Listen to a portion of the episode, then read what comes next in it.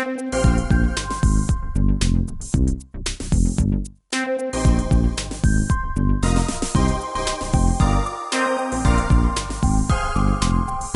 Welcome to NPI Tech Guys, your go to radio show for cutting edge managed IT services. Are you tired of unresponsive, slow service from your current IT provider? Discover a world where network security, data protection, and expert support come together seamlessly. Stay tuned to learn how to transform your IT experience and never worry about downtime again. Call us at 866 986 News and let's make IT great together.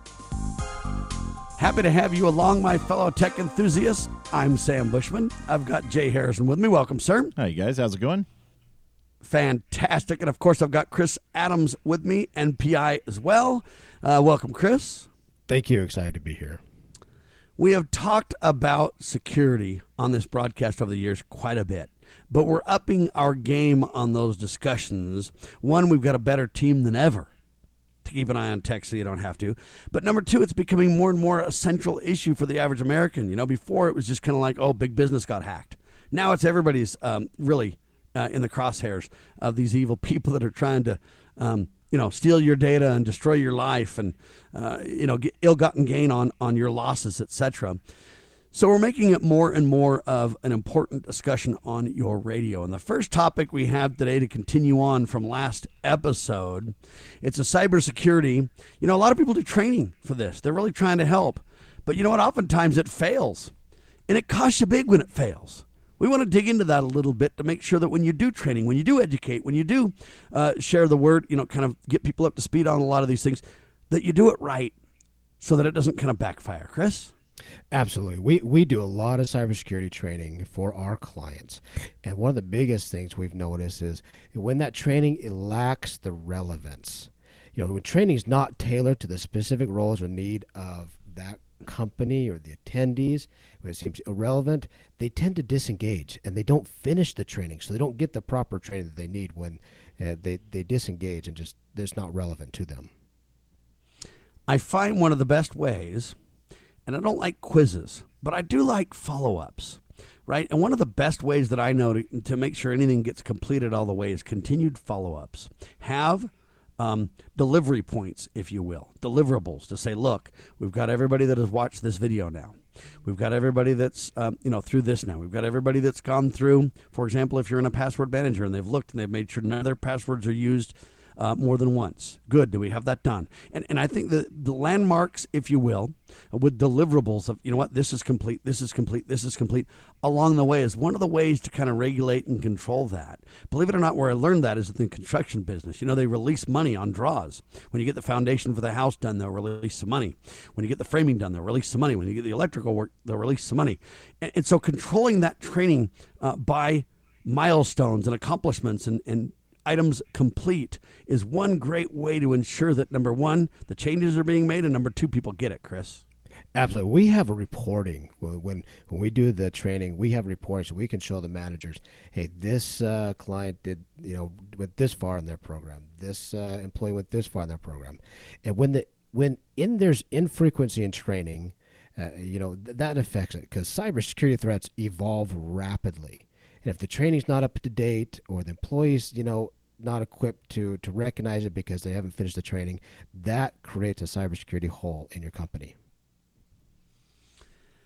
And those holes uh, happen without even intending it. You know, you might say, well, look, we trained on this a year ago, or we worked on this big time two years ago. That's great. But I think even small snippets of training consistently matter more, Jay.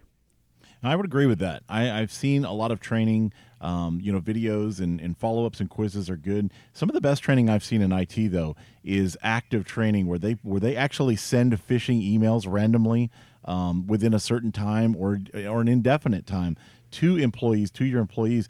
And the payloads they they are there are payloads attached. They're innocuous. You know they, they don't do anything other than let the people know that somebody fell for a link. They actually clicked on this or they tried to install this thing. And it keeps when yeah, message that comes up on the screen and says got them yeah when even when your employees know that they're a little more active they're proactive they're cautious about things as they should be. There's a lot of different ways to train and some of those are really effective. Chris Yeah, I, I've been reading a book. It's called uh, "Never Split the Difference," and it's it's the um, it's an FBI agent that, that does negotiation. And what he was talking about was there was a huge difference between the hands-on training they have with real th- you know threat negotiation situations and a place like Harvard that does theoretical you know, um, thinking. So there's a big difference between hands-on training that they get in there, they they get in, they use, and they see, as opposed to just watching videos and more of a theoretical situation. Like I said, did they click on the link? Oh crap! I just got. Uh, I would have, you know, actual hands-on where they see they would have gotten hit right there rather than just watching videos. Yeah. I'll give you an example to make that point a real hands on and see if people are paying attention and actively engaged.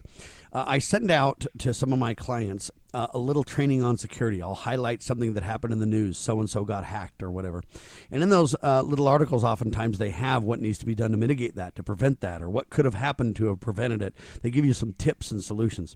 What I'll do is I'll, I'll basically take a, a slice of that article and say, hey, this came from the New York Times or wherever, so people know that it's credible. And then I'll kind of modify it slightly to make sure that it, that it relates to our company and, and, and gives people things to do. And then I'll send it out as kind of an, an IT alert. But what I do is to make sure people are reading it is right in the middle of the newsletter somewhere. I'll just have a little thing that says left pren.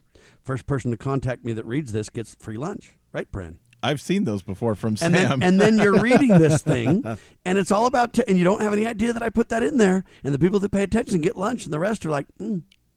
and I know who isn't paying attention because who wouldn't call me or text me or email me and go, "You said I get free lunch." You're darn rights I did. That's a tiny price to pay uh, for real education to make sure people are paying attention, Chris. Yeah. Did you read the email? Yeah, I read the email. Email. Yeah. yeah well, we're You not did, at huh? lunch.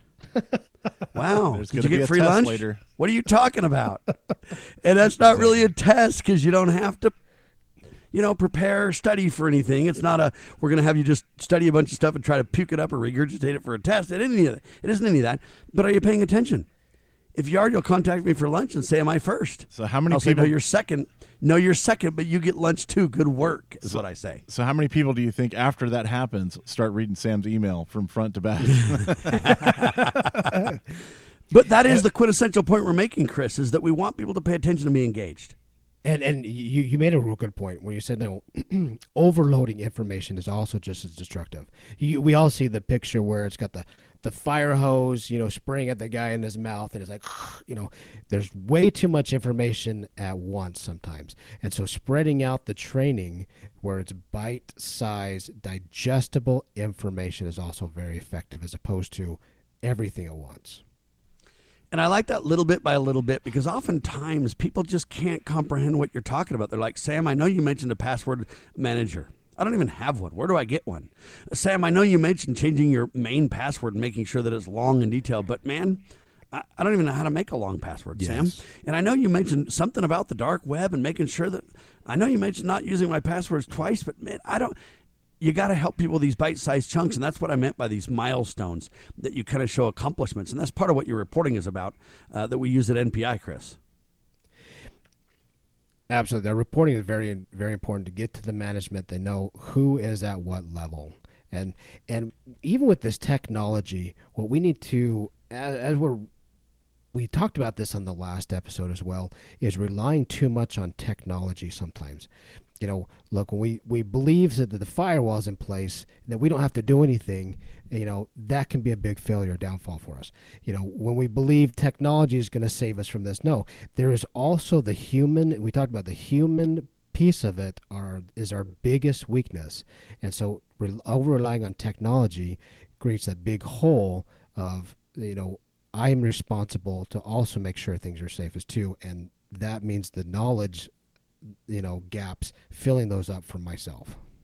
now yes humans can be the weakest link in security but they can also be the strongest link in security if they're educated if they're savvy if they're kind of caught up i remember one time uh, an employee was told by an email to go get a gift card from whatever and they were literally driving to the store and they called up somebody else on our team and they said, Hey man, I'm going to the store to do this. And they're like, Wait, wait, wait, stop, hold on, turn around. And somebody else was smart enough because they were they were educated from some of my newsletters, some of my tips coming out, some of my And they basically said to the other person, listen, come back. It's probably not real. Send me the email. And they literally stopped it from happening real time uh, with that education. So, yes, humans can be the biggest weakness. They can also be your greatest strength and protection, too, Jay.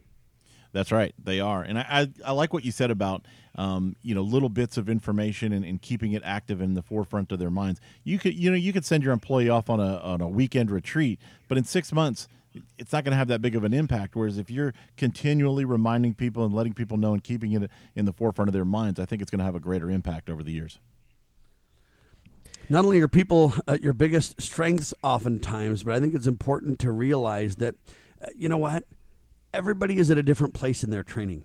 And one of the things that we teach people in training to do from a security point of view is if you are in doubt, check it out Okay. If you are, um, you know what? I don't know much about tech. I'm just a warehouse guy or I'm a this person. And I'm not downing those careers. I'm just saying they may not be the most technically advanced folks, but they're like, you know what? This happened or that happened. Or my team is taught to, you know what? Come to me and ask me. Sam, is this spam? Sam, is this a problem? Sam, should I do this? Sam, this is what it's asking. Can I do that?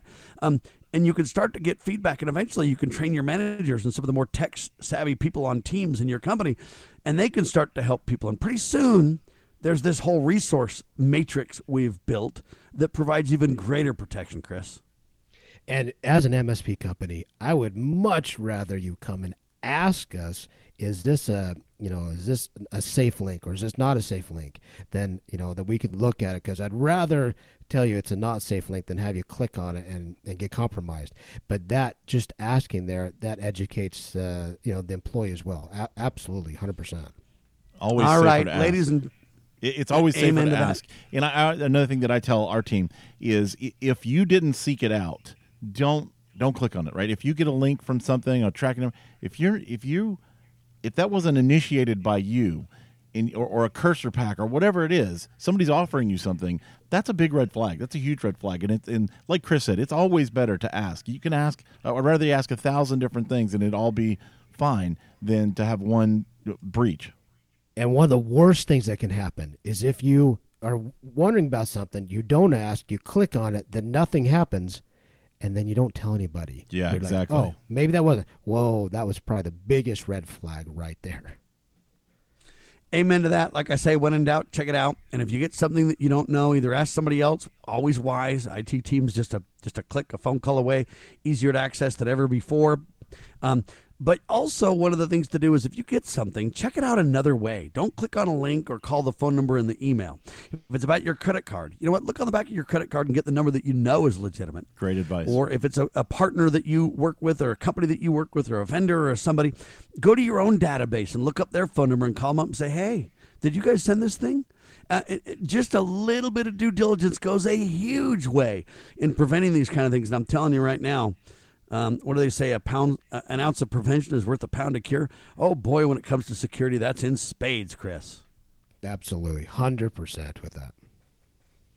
All right, one of the biggest security issues to relate to. I mean, there's everything matters, but you know what? Getting your um, Alexa hacked might not be as important as getting your bank hacked, for instance.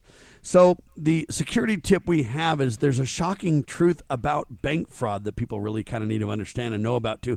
Your banking transactions are some of your most financial and health transactions are probably some of the most important need to be secure transactions we've got, Chris. One hundred percent, because this this is this is your livelihood, this is your money, this is this is serious uh, uh, serious situations. How do we uh, understand then when we talk about the shocking truth about bank fraud, one of the shocking truths is that it's humans that don't pay attention well enough, believe it or not, lead to the greatest amount of bank fraud there is. Humans that are laxed, that either one do things they're not supposed to, and or don't protect when they should things that are that are of that kind of serious nature. It's, it almost it reminds me of parking in the big city and leaving your doors unlocked for your car and the keys in the ignition, rolling into the store and no one's at your car. I mean, it's just an accident waiting to happen, people. It's like that, Chris. What one of the biggest frauds that we see time over time in our clients is when they get a phishing email that says, "Hey, you know they've gotten information. They know you're going to make a payment to maybe a thirty thousand dollar payment to a project. They know it's going to happen because they've been sitting there. They've been looking at your emails. They know it. Now, what they will do is they'll send in a, an email in there say, like, look, I know acting as if they were going to be the receiving uh, check. Say, look, I know we were going to send it this one, but I need you to send it over to this account instead. So they hijack that account, and someone that's unknowing, someone that doesn't ask, you know, and double check on that, sends the check to the new place, and then it's gone. Yeah, it's gone, and oftentimes it's almost impossible to get back. Sadly, these people are crime syndicates, especially when it comes to finance. These crime syndicates have ways to where you'll never get your money back. Oftentimes, Jay, it is impossible. In fact, one of the things that I recently learned from reading one of Chris's articles uh, that you can sign up for at networkprovidersinc.com is if a hacker takes money from your business account the bank is not responsible for replacing it. And if you don't believe me, you can go to your bank and ask what their policy is on refunding stolen money from your account. Many people think that like FDIC protects you or something. It does not. It, that protects the bank from insolvency, but not from hackers stealing money from especially your business account. Now, some banks in good faith will help you and do their very best. Banks are getting very good at minimizing and mitigating the risk as well. Oftentimes, if there's uh, you know big transactions and or a lot of transactions or unexpected transactions, they will kind of notify notify you or deny transactions. They're trying to help the best they can, but ultimately, it's your money, your bank account, and your responsibility, Chris. And I don't want to get, you know, look, the two factor authentication is huge. He, we had this situation where uh, a guy was in his uh, a business meeting and a little alert on his phone came up and said, Hey, you just logged into your bank account. You know, hey, uh, we need this. Here's the four digit code to send. He's like, Okay, I didn't do that. I'm sitting here. He called his wife right there in the meeting. You know, said, "Did you try to get in our bank account?" No. He's like, "Oh, I better go change my password." He walks back to his computer at work, changes his password uh, to his bank account. As he's walking back to the meeting, ding! You just tried to ask your account. Here's your four-digit code. You know, again it happened again what happened was his work computer was compromised and the hacker just sat there and watched oh hey, he put in a new password. I, have got it again. But had that two factor authentication or multi factor not been there, they would have just had immediate access to his account again. That saved his bacon. Yes, it did.